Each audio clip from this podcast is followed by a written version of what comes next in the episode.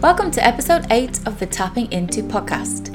This podcast is sponsored by Olverum, an award winning cult beauty and well being brand steeped in ritual, powered by nature, focused on self care, and finessed by science.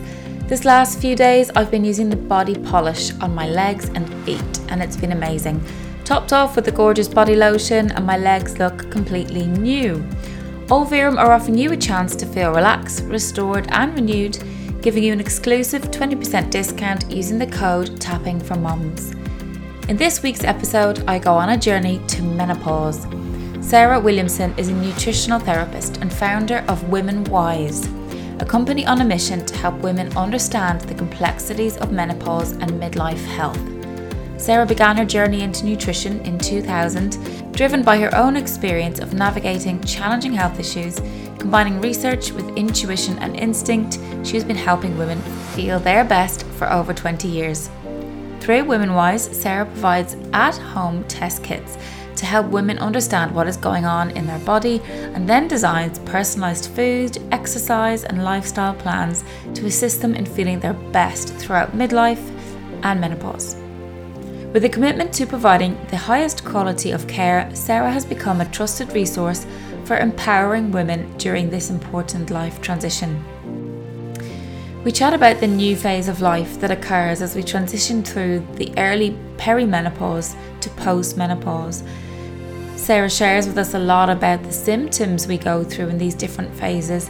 Some are lesser known and are often not picked up early enough. We discuss Sarah's reason for creating WomenWise to identify why we're not coping well with the natural changes in our body and hormones.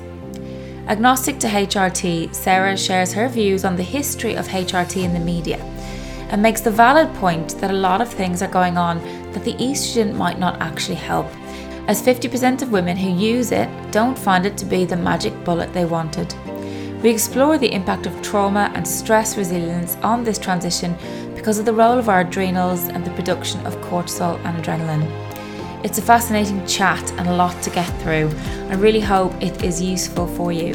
I do recommend anyone living in the UK who is resonating with this conversation and transition in their lives to check out WomenWise at www.womenwise.health. They are currently not sending test kits to Southern Ireland but hope to do so in the future, so do keep an eye out. As always, let me know how you get on with this chat, jump into my DMs, or leave us a review. Sarah, welcome to the Tapping Into podcast. Thank you so much for joining us today. Lovely to see you. I am very, very excited to talk about this um, because it is something that has been on my radar for a couple of years and it came out of the blue. I, it wasn't on my radar. And then all of a sudden, it's everywhere, you know, and not because I feel particularly affected yet, but because the conversations have increased and people are becoming more aware. The terminology of perimenopause and menopause is featuring in media and conversations, which is, I think, amazing. Um, and a lot of my members and a lot of my podcast listeners are also in this precipice or already there, you know. Um, so I think it's a really, really good discussion to have. So I'm really excited to chat with you. Me too. I love talking about my favorite subject. so before we get into you and, and your company, WomenWise Health, um, let's start with the foundations. What is the perimenopause and the menopause um, from a from your perspective, I suppose? Okay, so from my perspective, the very top line is I start with it's a natural transition. We are supposed to not start continue to use energy to remain fertile and as far as i see that energy should then start you know stopping looking down and into your family and you start to look up and out of the world and it's a different perspective and it's a new phase of life. And it if done well it can be absolutely a brilliant launch pad for many women at this time. So a natural transition for most women obviously there are some people who have medical situations but for most women it's a natural transition.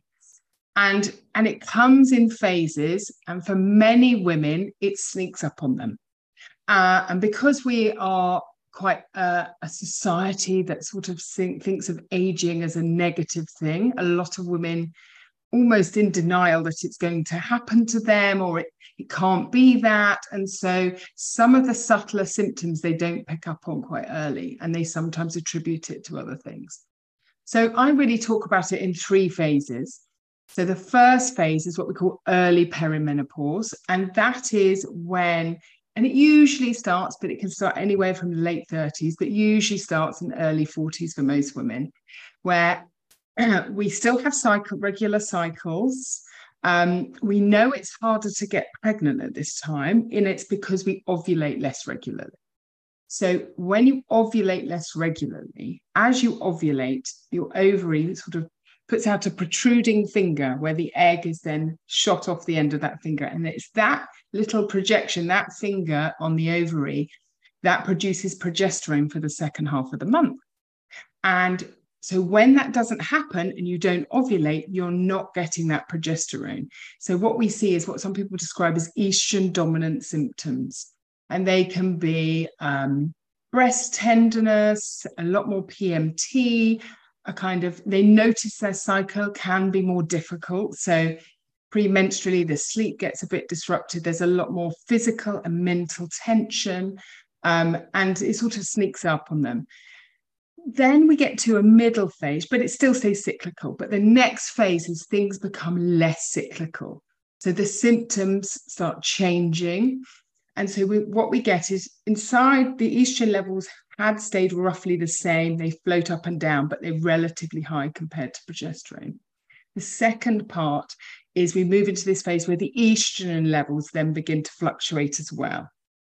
Um, and so the ovaries are not producing uh, um, the same amount of estrogen, it fluctuates. That's when the symptoms can, can become more sporadic. You can't tie it to your cycle. You're not quite sure what's going on. And we see things like more mental health issues, so anxiety and a low grade anxiety that kicks in for a lot of women that they can't quite place, shorter tempers. And then they get a combination of the estrogen dominant symptoms, which can be mood changes, um, as I said, breast tenderness or even breast growth. So some women end up, I will say that it's like sometimes their boobs get into the room before they do. And it's not uncommon at this time that they, you know, they notice their breast size increased again. And um, then they start to get other symptoms associated with low estrogen because sometimes estrogen's high, sometimes it's low. So they can get skin dryness, thin, thinning hair, vaginal dryness, and just kind of they fluctuate between the two. Acne can start to appear at this time. Um, and there's you know rashes on their skin, just some really sort of undistinct, unrecognizable symptoms that aren't really obvious menopause symptoms, like many people think hot flushes and night sweats. Mm. And then the third part is the one day which you're regarded as of being menopausal, because it's only one day, and it's the day at which you haven't had a menstrual cycle or a bleed for one year. And then you are, after that one special day of being in menopause, you are then postmenopausal. The fluctuations, however, still roll on in the background. Oh, brilliant. Yes, but less less strong and there's a sort of simmering down, but you're not triggering ovulation. You're less likely to have, you know, womb linings and those kind of things. So you're not having regular bleeds, etc. So it's and that po- area you're postmenopausal and you should be moving into a new adaptation. So your body throughout this period should be able to adapt. And the you know the reason I got into it was why aren't we adapting to what should be a natural thing? It, it should be you know a natural passage, and I think it should be really exciting because it's yeah. like I said, it's the time to look up and out at the world rather than you know very focused on family and children and all of those things you still have that focus but suddenly you know you can look out in the world and see what you might want to do out there Oof. Where do we start? I mean, poor women. um, there's a lot that, you know, a lot going on for us, isn't there? And what I suppose is hard is the the lack of awareness in ourselves and you know discussed outwardly around these transitions and phases in our lives. And to be fair, I don't think we give any um, acknowledgement to the transitions we move through uh, in life anyway. You know, we don't acknowledge our rite of passage as womanhood when we get our first periods. We don't acknowledge the move into motherhood and we're not held in a sacred space for that. And then we go through this other transition, the crone, if you like, um, our wise woman or wild woman phase, um, depending on how you approach it. And again, we're not, you know, held necessarily through that transition and and and our awareness of not only our emotions and mental health, but actually what is going on in our body. That's huge. The the missing piece, I suppose. Um, yeah, I just find it incredible, really, that there's so much going on inside that we just have no clue about. Exactly. And I, I the, the more I've looked into this, this and my passion for it came from some stories of some people who are really struggling. And I just want, I want with, I love the fact that conversations about menopause, there's a lot about it. certainly in the UK, it's becoming very high profile. But currently, the only conversation about that is access to HRT. Mm. And whilst that can be magnificent from people, I have a completely agnostic position on HRT. It's actually the underlying stuff that's going on that allows us to embed healthily and well in this next phase if we don't get right, it doesn't matter how much estrogen you're rubbing on your arm. so, if there are other things going on, if you've got thyroid issues, if you've got adrenal problems, all of those things, there is going to be no smooth transition, even if you bathed in estrogen on a daily basis. so, it's about, and I want other people who don't want to pursue that route, who have alternative views, who doesn't feel intuitively right or they can't, to have levers to pull and not think, oh, there's the silver bullet. And if I can't get access to that, I'm doomed. Yeah. And so, and there are a number of women who take it. So 50% of women who take HRT don't notice significant benefit. Mm. At which point, what else is it? And so it's that kind of investigative work that sort of took me on this path. So tell us a little bit about yourself, your background, your training. I mean, how did you get to be so driven in this in this way? Okay, so um, I think, like all of us, you start from that point of pain, and that's how I became a nutritional therapist. Um, my first degree was in economics. I worked in in commerce. I had persistently had health issues right from my early teens. Um, I was deeply fatigued. I was struggling to keep up with everybody. I definitely had thyroid issues. I think I suffered. I was quite sensitive life was quite stressful and I wouldn't often speak up about what I thought. Mm-hmm. Very different now. Um, and uh, I had to, so things were difficult. And I went on to then get a nasty dose of glandular fever um, when I was 19. And I was struggling through university. My mood was struggling. And it, in retrospect, it, damaged my thyroid. And I continued in that vein, trying to push forward, trying to keep going um, until my early 30s. And, you know, my health was getting worse. I was really. So I pushed on through from my uh, late teens all the way through to my early 30s, working, keeping going, kept trying to make changes, was perpetually exhausted and having to reserve my energy and then go and do big things. I'm naturally an energetic person, so it was quite challenging. Uh, and then I had to have foot surgery, and I didn't want to go back to work after a month off. And I was like, this is a sign. And so the second foot that I had surgery on, I spent my energy investigating. I knew I wanted to help people, and I knew I wanted to resolve things for people like me because I was like, it's not enough just to accept it. There must be something. And so I rang a few people started discussing and landed on nutritional therapy, which appealed to my then quite scientific thinking. And then I went to study alongside working for three years at the Institute for Optimum Nutrition. I think before it was really fashionable to be a nutritionist. So started that in 1999. Wow. Um, yeah.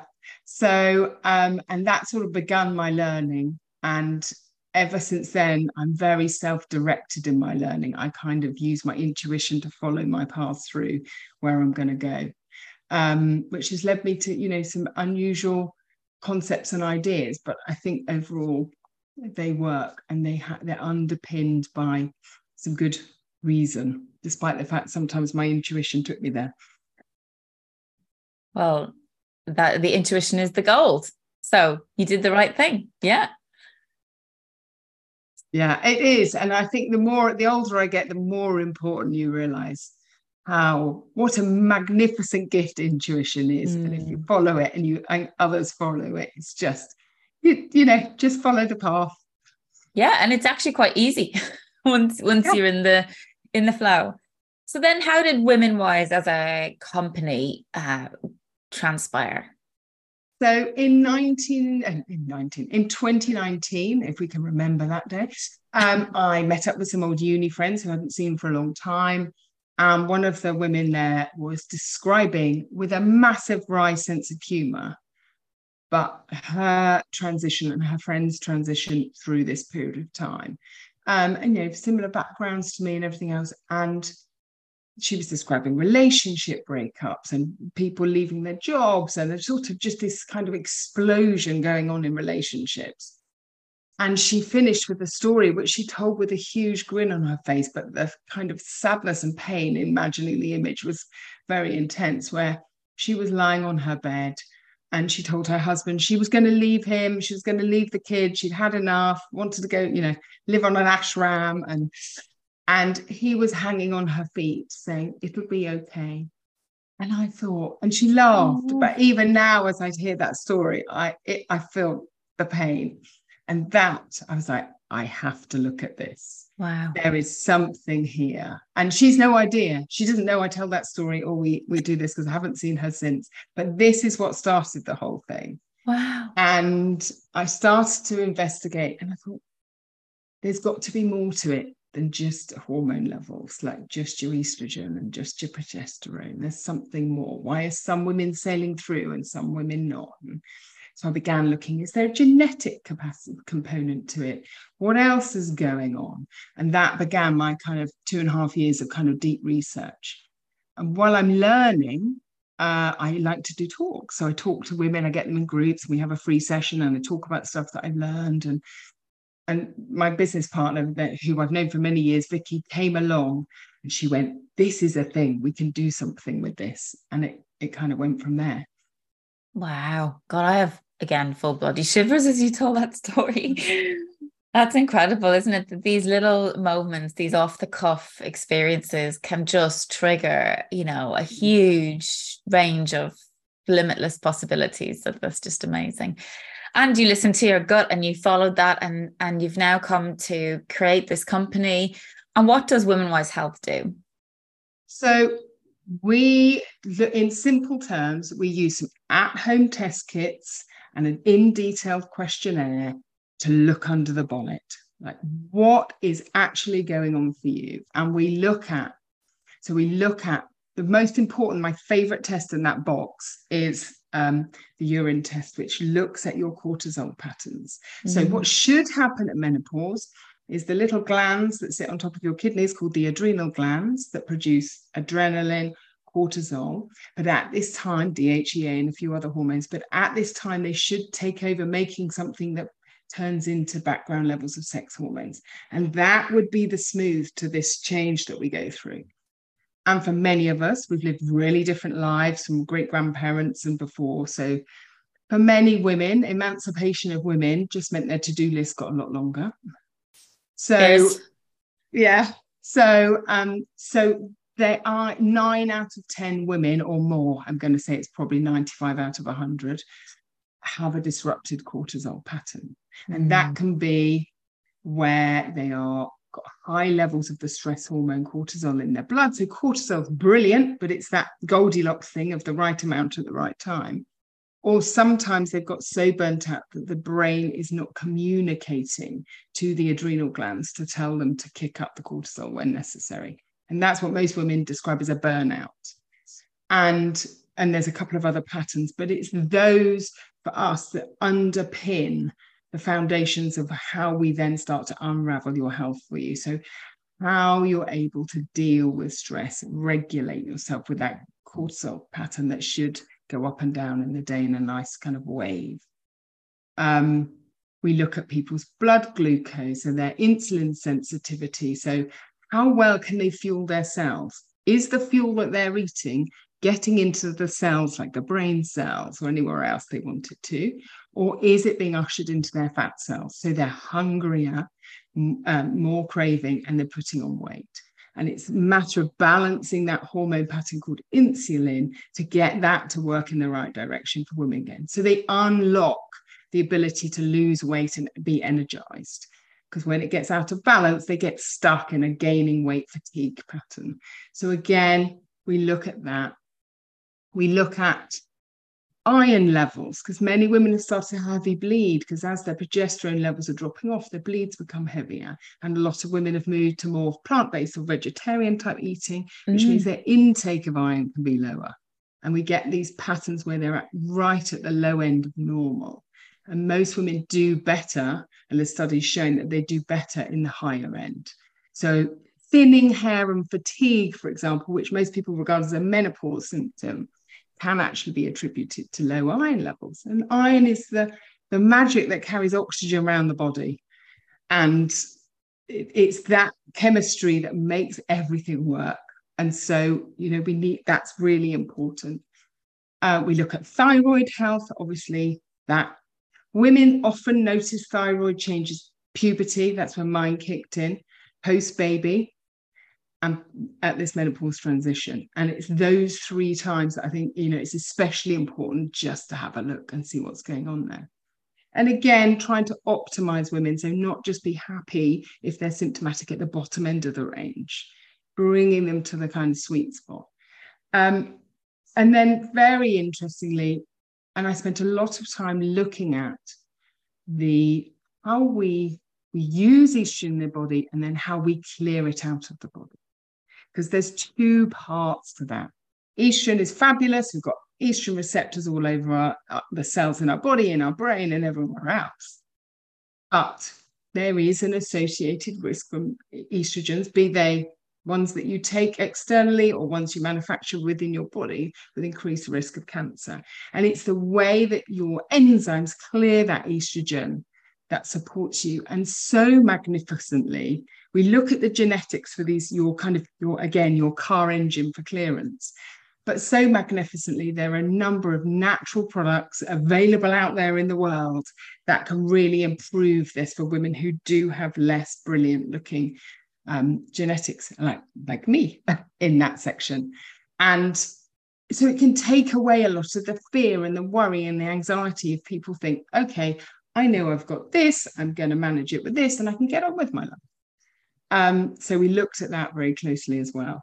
So, and then we look a lot about mood and, and anxiety and brain chemistry. So we try and really get a round picture of women, what's going on, because you know things like fluctuating estrogen can affect the serotonin levels in the brain, which affect appetite, mood, sex drive. People don't realize that serotonin is sex drive.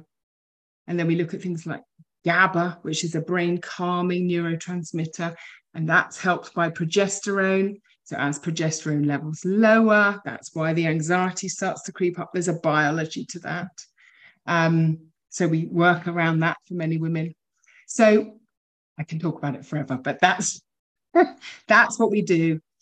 And that's women get incredible. a report which tells them all about themselves. I just think this is amazing because you're taking a very holistic approach. Um, and I've just written down here, it's like we try to navigate this ourselves blind. You know, we mm. read about, oh, uh, this herb would be really good, or um, this natural estrogen is really good to take, or the HRT is really good to take, etc. But we have no idea whether that's actually what we physically need based on so all these different variables. Yeah. And it's, you know, what works for you. And I was talking last night to a lovely group of women that I was talking about this to. And they were saying, well, you know, one of them was a barrister. She was saying, well, basically, in the robing room, everyone's discussing what might work for them. And I've tried this, why didn't you try that? And they're all trying to work out what might be their groove. But I mean, when it comes down to the genetics, there is a particular gene. I have a very slow function on this gene. Other women have very fast. Some people are in the beautiful sweet spot of middle. But mm-hmm. there's a mm-hmm. lot of us women who are slow. And for us, these known, and I always use the term superfood in inverted commas because it's just excellent marketing, um, is that they, green tea, for example, is likely to make me more anxious and not be beneficial. It further slows that down. Same with St. John's wort, which is a herb that lots of people use for mood mm. and lifting. That can be worse for me. Rhodiola, the same. And then you've got women at the other end who have a very fast working enzyme in this way. And they do really well on rhodiola and green tea and the like. So if you know what you've got, you can then you don't have to you don't have to listen to what turmeric yeah do everything else. You just I know what works for me. I'm going to do that. And it takes all the mystery out. And like I said, I just want women to stop thinking about their menopause then in that Enjoy sense. It. Celebrate the next phase and feel empowered by all the energy that should be now no longer sent to the fertility pathway and then be able to put it out in the world in other forms. Wow. It's honestly incredible. So much to unpack there. Um, the the trauma piece, the stress piece, the cortisol piece. So um I just did an interview with somebody this week, a tapping specialist. She's a physician in America who works on the mind body connect. And she was really talking about how our energy and how we feel impacts the chemistry makeup within our bloodstream and the physiology of um, of our hormones and, and etc. And really, that's what's also going on here, right? So, you know, when we're feeling so the, actually the physiology we've got drops in estrogen and things making us feel anxious lowering our mood and then that chemistry output is making us feel a whole lot worse so we're in this I suppose, cycle, which you, talked there a little bit about kind of breaking the cycle with awareness and knowledge. We talked about this uh, when we were chatting a couple of weeks ago um, that having had a, a traumatic life, having experienced maybe one or two big, big traumas or multiple small level traumas that keep us in the fight, flight, freeze, will keep us in high levels of cortisol and adrenaline that that actually damages or not damages but doesn't set us up very well for this change does it? Because actually you, you just said there it's so reliant on the adrenals. So reliant and it's an on it's also reliant on the way the brain is communicating mm. with those adrenals. And your body cannot perceive the difference between a real uh, stressor, lion running towards you, versus a and one that you're thinking about, the mm-hmm. calamity mm-hmm. that you might be allowing to run. So as those progesterone levels drop off, as that GABA lowers, women get into this overthinking cycle, and the power of tapping to break that cycle, to stop that kind of spiral down, can be immense. And it, there's no doubt about it. For me, the main impact on women's um, you know ability to sail and glide through this part in a kind of magnificent way because I think we're all going to become magnificent um, is their ability to have that stress resilience, have that appropriate response. And it just, there's so, I mean, we all of our recommendations are nutrition based, lifestyle based, with the odd herb and the odd supplement in there just to bring certain people round to certain spaces. There's nothing kind of really, you know, radical in the response. It's just tailoring it to these women. And a lot of our uh, information is given talks about ways of managing that stress response. Mm. And for some women, it can be anything to holding an ice cube in the moment to bring them back into their body and out of the. Uh, all the way, you know, through tapping, breath work, all of those things, they are all being shown to be so powerful, and the evidence is there now. Yeah. That I mean, again, intuition would work we don't always have to have evidence, but you know, the evidence for those who like it, it's there now that these are really powerful techniques. for bringing people back into themselves and back to the moment and out of that yeah. imagined or experienced kind of drama. I feel like this is an opportunity for women to allow themselves to do the healing work, to go on that journey, to look at what has um, contributed to a high stress environment for themselves, whether that is a previous trauma or it's their mindset and the belief system that they are running of I'm not good enough, I'm not worthy, I must work really hard, I, you know, um, life is hard, the go go go, the unbalanced masculine feminine side, you know, where they they're in the masculine all the time, they're in the wrong environments, the wrong jobs, maybe the wrong mm-hmm. relationships. Um, mm-hmm. and isn't this a beautiful phase of life to really give yourself and gift yourself the knowledge, the awareness, the compassion, and the healing that actually can bring you through and rebirth you, you know, in this. yeah, absolutely. I mean, I I think for many women, this is it certainly has been for me, is the moment of kind of that spiritual awakening, that looking mm. up and out at the world and that understanding of the energy you're able to put out in the world is what's coming back to you. And if you can use your biology to get you to a good place where that energy coming off you is positive and you're not taking on all the weight of the world and, you know, wallowing in others' suffering as well as your own, which I think is a very common thing we see with mm-hmm. a lot of us. It's just I just want women to kind of, it's almost like do the kit, get your wings on, and off you go. You know, I don't, you know, they can, they know what to do. That's dealt, and then they can just dealt with and they can just go off and do what they need to do in the world because you know one in 10 women leave their jobs which might be for very good reasons but it's about making sure that they're making that voice from a position of strength and knowing mm-hmm. rather than because I can't cope and I have to put my hands up in the air. And it's that, those choices. So if you're making your choices because you feel good, you feel strong, you can stand in your kind of power and moment and mm-hmm. decision because you're physically well, your brain chemistry, all the physicality is working, then it, I, I really hope it just unleashes women. The second, this part of life can just be so immense. I'm really excited. Yeah, yeah and imagine every woman had access to this level of information you know um so this is obviously uh your private company and you're supporting women um with a home testing kit and then there's some handholding too isn't there yes so women do and we've got sort of several options because we're really conscious that you know financially etc mm.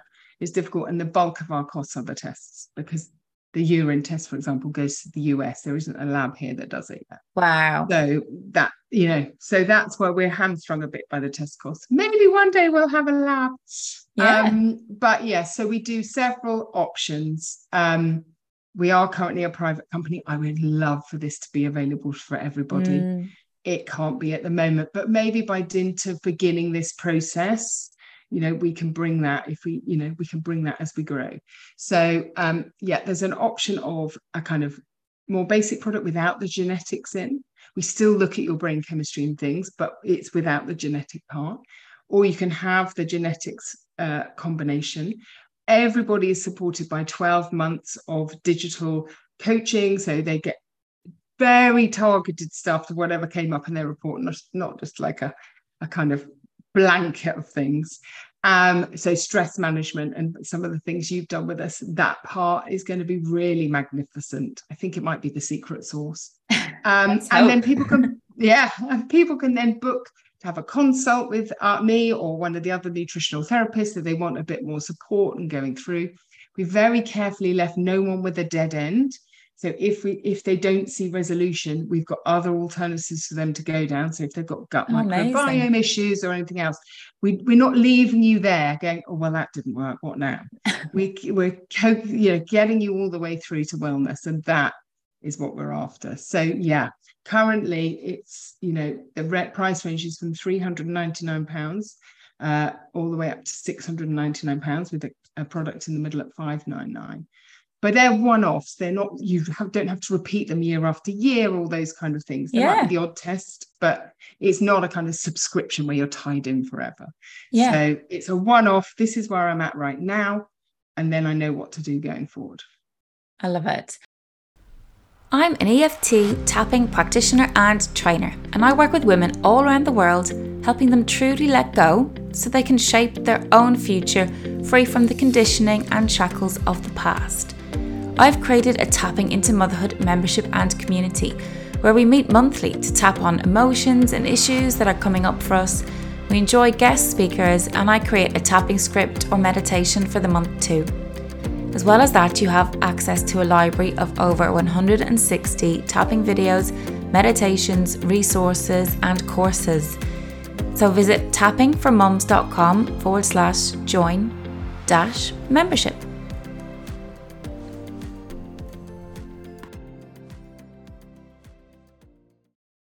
For someone who's for that we're potentially very unattainable, um, what should how do we talk to our gps about this? Because i think um gps traditionally haven't been very detailed in terms of probably their training around the perimenopause and menopause. Often i hear women doing all the research themselves arming themselves with um, information about why they want hrt going into the doctor um, almost demanding it because they're they feel it, that that they won't get listened to, that they won't be heard, that they won't get the prescription, and then some feeling very disappointed and others feeling liberated as a result. So, you know, where do we start in with the GP route?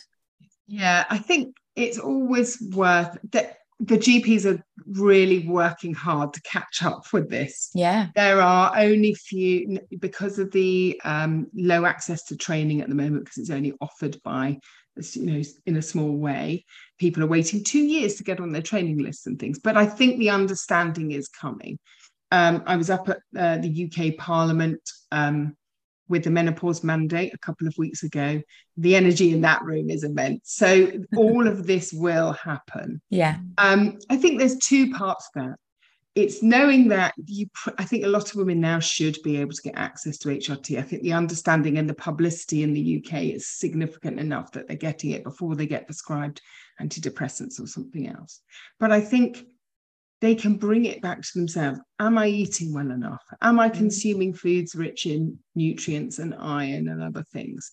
Have I had heavy bleeding? Do I need to think about that? Um, how what is my diet like in the way of balancing my blood glucose? So am I trying to push myself too hard? Am I fasting a lot? Which I think fasting is an incredible tool, but for a lot of women at this time, it just pushes that cortisol stress hormone higher. Oh, that's so interesting they don't get the weight loss, they get frustrated, and then they try for more. I'll do it longer, I'll do it harder. And again, wow. that masculine energy there. So we go back to very basic things like three meals a day, no snacks, no, no milky coffees, that includes in between. So three meals a day, plenty of protein at each meal. Mm. So, and that is a big target for some women because they're desperately under eating protein. So if you're trying to lose weight, we say go for one gram per pound of your ideal body weight. And so let's say looking at a, a chicken or a salmon breast, that's about 30 to 35 grams of, of, um, of protein. Yogurt is a really good source for the vegetarians and vegans. It's harder work. So you're going to have to really focus on getting mm. that protein in, in tofu and other things. Um, and then if you're trying to maintain your weight, we recommend about 0.6 to 0.8 grams per pound of ideal body weight. And for most women, they're stunned by how much that is. Um, but what they find is their metabolic ticks up, their skin gets better. All of the things that use protein in the system, if you've been under eating, suddenly kick up. Um, so those are really easy places to start where anybody could have a go at those. Yeah. And then just the usual thing of avoiding too much refined carbohydrate. And if you're ravenously hungry and you've got, I think a lot of women at this time get this bottomless pit of hunger. They just, they can never feel satisfied. And then that goes into the weight story. So again, it's looking at things that will boost your serotonin levels because that's the appetite thing. So bright light, I mean, it's raining here right now, but yep. bright light is a really powerful tool for that. And understanding the chemistry of eating plenty of protein can supply the right amino acids to support your brain chemistry. So there's just some easy things to do for yourself that you don't have to run to an expert yes. straight away. Yeah. And just, it works and I presume sleep and water and yes. stress reduction tools are really key as well. 100%. I think one of the important things people do know about water, so lots of women don't drink enough water. There's another group of women who drink a lot of water, but they avoid salt. And you can only retain the water if you have the salt because it's an electrical uh, thing where the water and the salt come together. So most women now, if you're being very healthy, you tend to undereat sodium, the salt. Um, so it's a matter of making sure most women need about two teaspoons a day in total. And most people, most women are under eating that. And they feel immediately better, particularly in the mornings. If you're very fatigued in the mornings, a little bit of sea salt in water and you notice a kick up. That's exactly energy. so. My friend Kelly just posted about that the other day, and um, I bought I've bought some Celtic salt, um, and a squeeze of lemon juice in my water bottle. And it, A, it tastes a whole lot better. Yeah. um, and I absolutely notice the difference in it. Yeah. So, first thing in the morning, bit of decent salt, maybe a little bit of lemon juice or something as well. Totally. And... Lemon juice brings potassium. So that's mm. that sodium potassium balance. And they are like two sides of a seesaw. So that's a really powerful start to the day for a lot of women. Amazing. So, so many different things. What about herbs and supplements? And I know obviously you can't give like generic um, no. um, advice because everybody's so different. But what like what are you seeing? Um, you mentioned in the last chat we had that there was some um, estrogen clearing, yeah. knotweed, and all sorts of no. cool things. Okay, so yeah. there's what I find quite interesting. Uh, you know, and you look out into the world and what's going on in nature and everywhere else. And, you know, as we've just seen, I have quite a scientific mind. I find it so fascinating that two plants that are really becoming ravaging is Japanese knotweed, which is a real rich source of resveratrol. And resveratrol helps balance blood glucose and it can help um, improve estrogen clearance by making sure that some things don't run too fast and supporting in other ways so you don't get the overspill of things that might damage um, your DNA. And the other one, I think, in a world where we live in uh, with people with a lot of addictions as their coping mechanism, is there's a lot of overgrowth of something called kudzu. And that root, kudzu root, has been shown to be incredibly powerful for people voluntarily not even having to try to cut back on alcohol consumption and cigarettes. Wow. And I just find it so fascinating that they're regarded as these trouble plants and they're just growing everywhere um, and they're taking over. Um, and I, you know, you always wonder if that's a sign. So as the world, Mother Earth is giving us what we need, literally growing what we need. Yeah. And would that would that apply to kind of sugar craving? So the kudzu, I have a feeling. So this is my theory. Mm-hmm. So kudzu uh, works in the brain, you know, reducing alcohol intake. And when we look at alcoholics, people who've managed to give up alcohol, their next port of call is often sugar. Mm-hmm. And so I can't, there's no studies yet, but my intuition with that little bit of an educated guess is thinking it could be a very powerful tool there too. Um, but I don't. I've yet to. I've yet to see it. But there's. We have lots of other ways of getting around those sugar cravings as well for people. Um, there's a. You know, as long and this is not a personal recommendation. You absolutely need to check against medications. But there's also something called 5-HTP, which is a yes, heard of that. Yeah, yeah. And there's a British company that make a patch, which I quite like because some people get nauseous. And so uh, we use that in some women. But you have to be very careful with 5-HTP alongside other medications because it can have a kind of cumulative effect. So again, always check with somebody who knows before you take it. Amazing. Um, you mentioned in our chat previously the two biggest patterns that you're seeing with your current customer base. Do you want to take mm. us through that? Because I think it would be useful for people to go, okay, well, I can identify with that pattern, or I'm on the other end of the scale, or I might be somewhere in the middle. It might help people yeah. think about where they're at currently. Yeah. So, yeah, there's a couple, the most common pattern is what we call, we define as a sluggish pattern, because we're trying to give names that describe it. And actually, that comes with a kind of uh, counterintuitive high levels of cortisol in the bloodstream. So, only a small percentage of your cortisol is active at any time. Uh, and we see in a lot of women, it goes up very, very high in the morning, and then it's, it's coming down over the day. It might kick up again in the evening. And so it's following the pattern, but it is not, it's really going out of range. And so those women are feeling very stressed. They might you know getting the kids out to school in the morning. They might be losing their cool quick to mm-hmm. tears maybe suddenly very overwhelmed. And so there's part of that is in relation to their stress resilience how they're coping with stress and where something like tapping could be incredibly powerful. But we call it a sluggish pattern because behind the scenes you've got what comes in at the top that's causing the stress and then you've got your body's ability to clear it out of the bloodstream to metabolize it. And what we see in a lot of these women is they're actually very slow at clearing. They've got a sluggish background metabolic rate.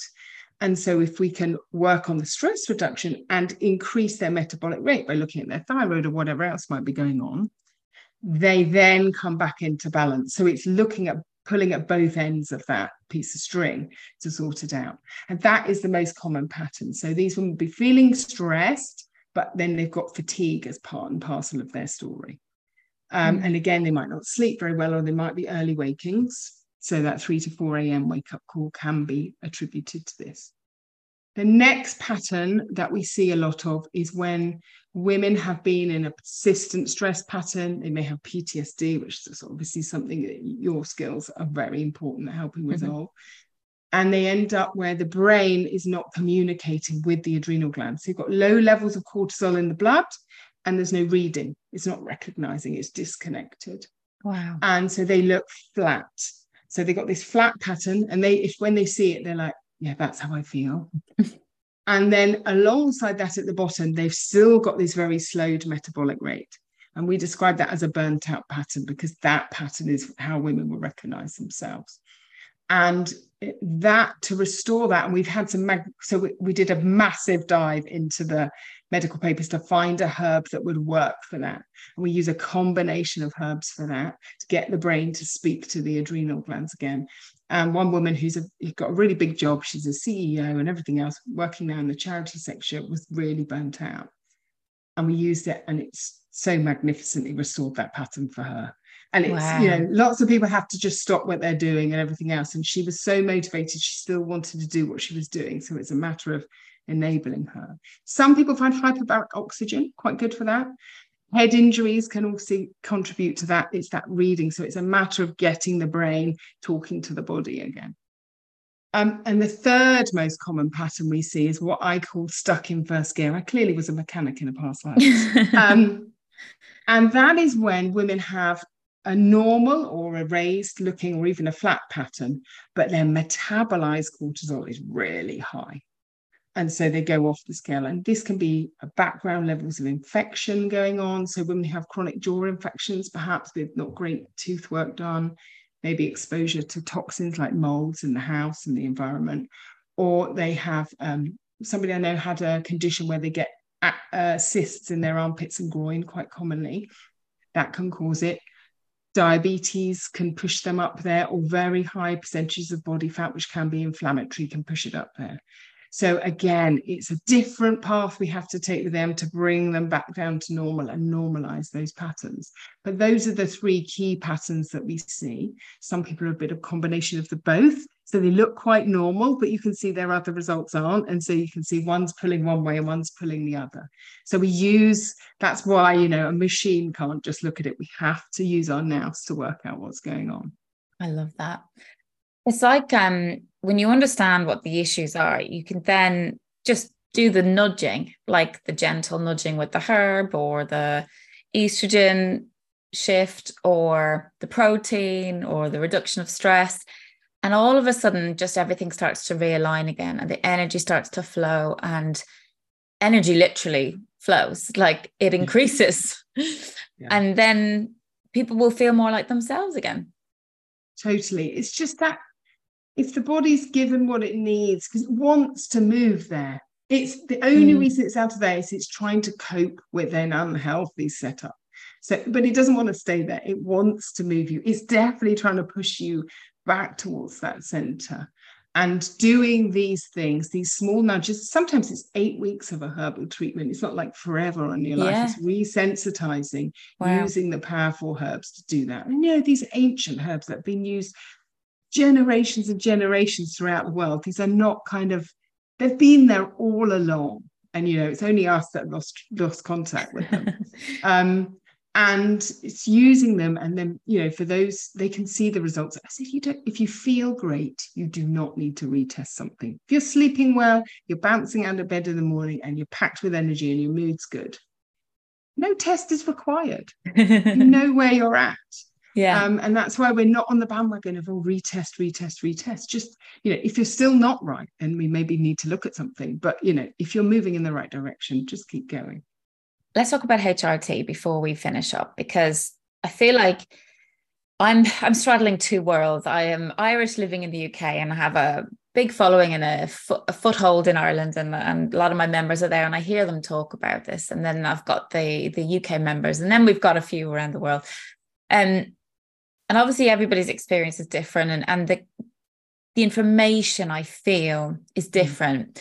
And the scaremongering and the research of the past has had a very strong legacy in the Irish press and media, from what mm. I can interpret as I'm living abroad, compared to what I feel has shifted in the UK. Um, mm. What what do you know or a sense about what was known about HRT in the past and the fears and things of it, and where we're at now with it? Because I think there's so much more new science to support yeah. the use of HRT in the right places. Yeah, totally agree. So when we look at the top line numbers, and this is in the UK, 26, but despite all the fanfare, 26% of women take HRT at this time. So 75 or 74% aren't using HRT. So whichever side of the, the line you fall, you're in a you're in a significant majority minority there. So mm-hmm. there is no right and wrong. It is about using again your intuition and understanding.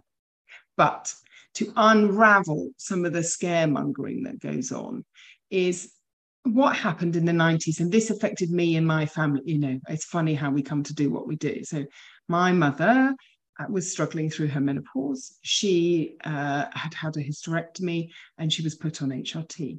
And she thought it was magnificent. And then this study, this very famous study, came out where what actually happened in that study was the control group who weren't given HRT actually had frequently below normal breast cancer rates.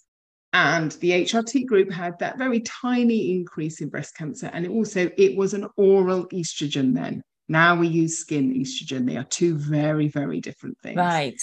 But the risk still wasn't ginormous. What the question should have been asked by the scientists then is what were the control group doing that meant that they were doing so well without breast cancer? what were they doing? You know, that healthy user bias, what other things were they doing in their lives that meant that their breast cancer risk went down? But what happened was a huge media story. You know, it's magnificent front page news to give these numbers. And my mum and many other people were taken straight off their HRT. Oh. And my mum regards that as one of the worst things that happened to her. Oh, God. Yeah. Oh, so, that's awful.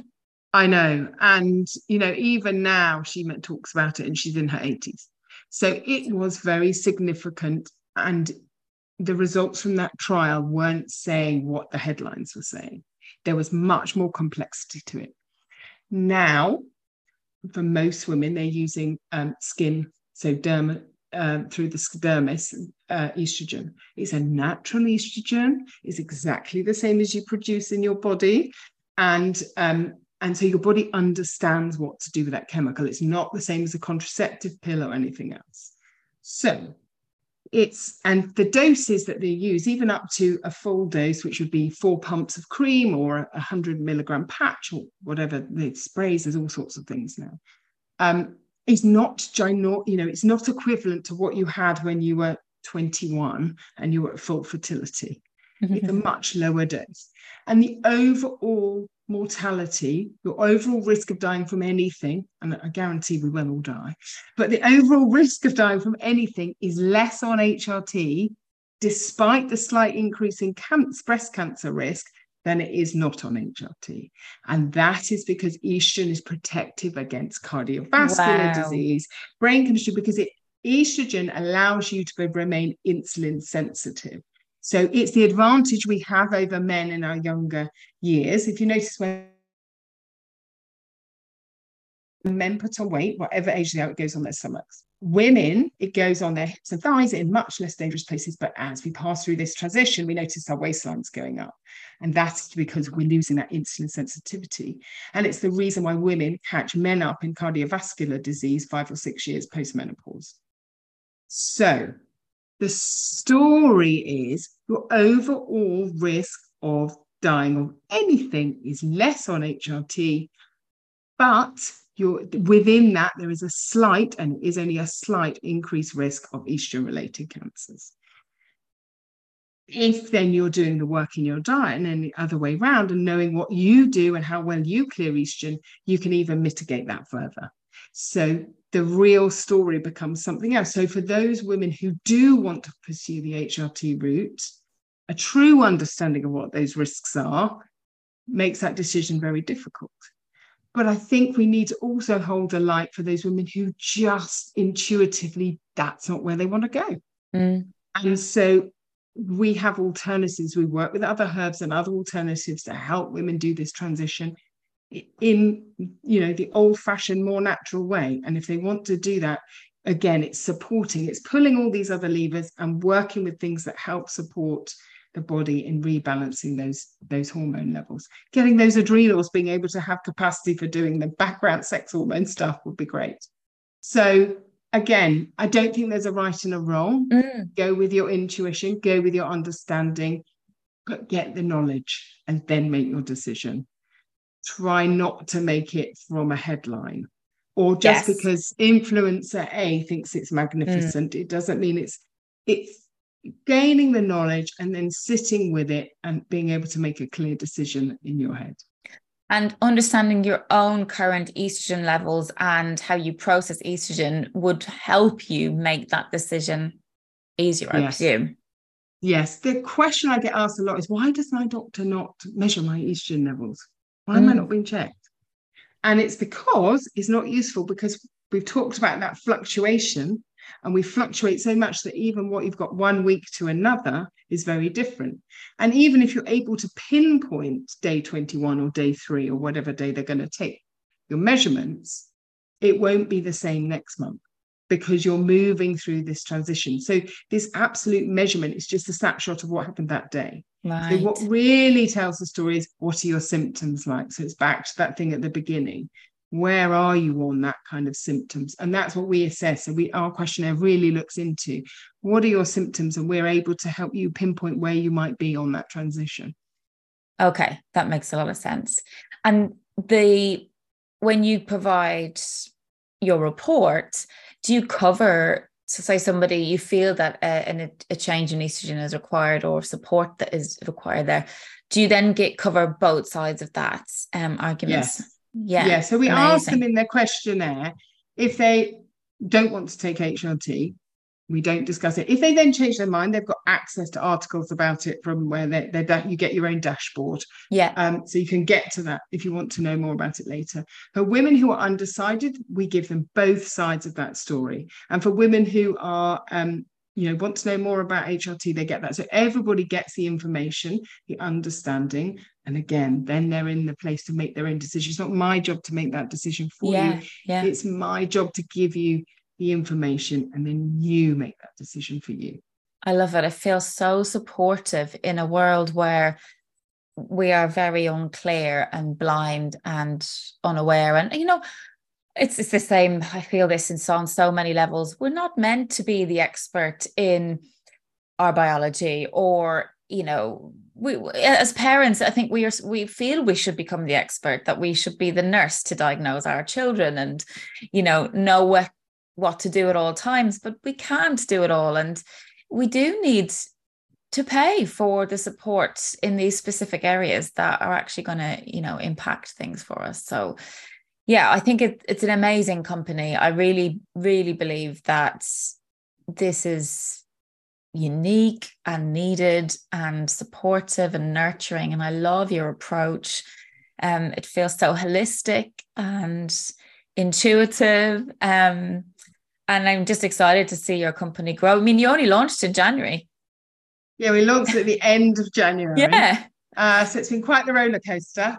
Um, so yeah, I just it's just getting that conversation that people know they have levers that they can pull. They mm. don't have to be reliant on an outside. You know, once you've got the information, yeah, you know what to do. You know how, where to go. You've got a path through, and then the fear dissipates because you've got tools.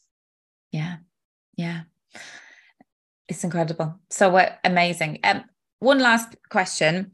For someone who's on their knees at the moment and thinking like oh my god where do i start? I mean what what do you suggest? What's your biggest piece of advice I, my biggest piece of advice well obviously i have a bias in this because i think you just need to know what's happening and why yeah. you're why you're on your knees yeah but my biggest piece of advice is the first place to start is trying to manage that stress and that mental picture so giving you the space to then decide is WomenWise something I'm going to do? Am I going to tie other paths? Whatever I'm going to do. Mm. So managing that stress in the moment rather than being reactive is reaching that knowing of what is the right decision to make and maybe something like using your tapping technique to enable you to reach that headspace to be able to think about is this an investment worth making?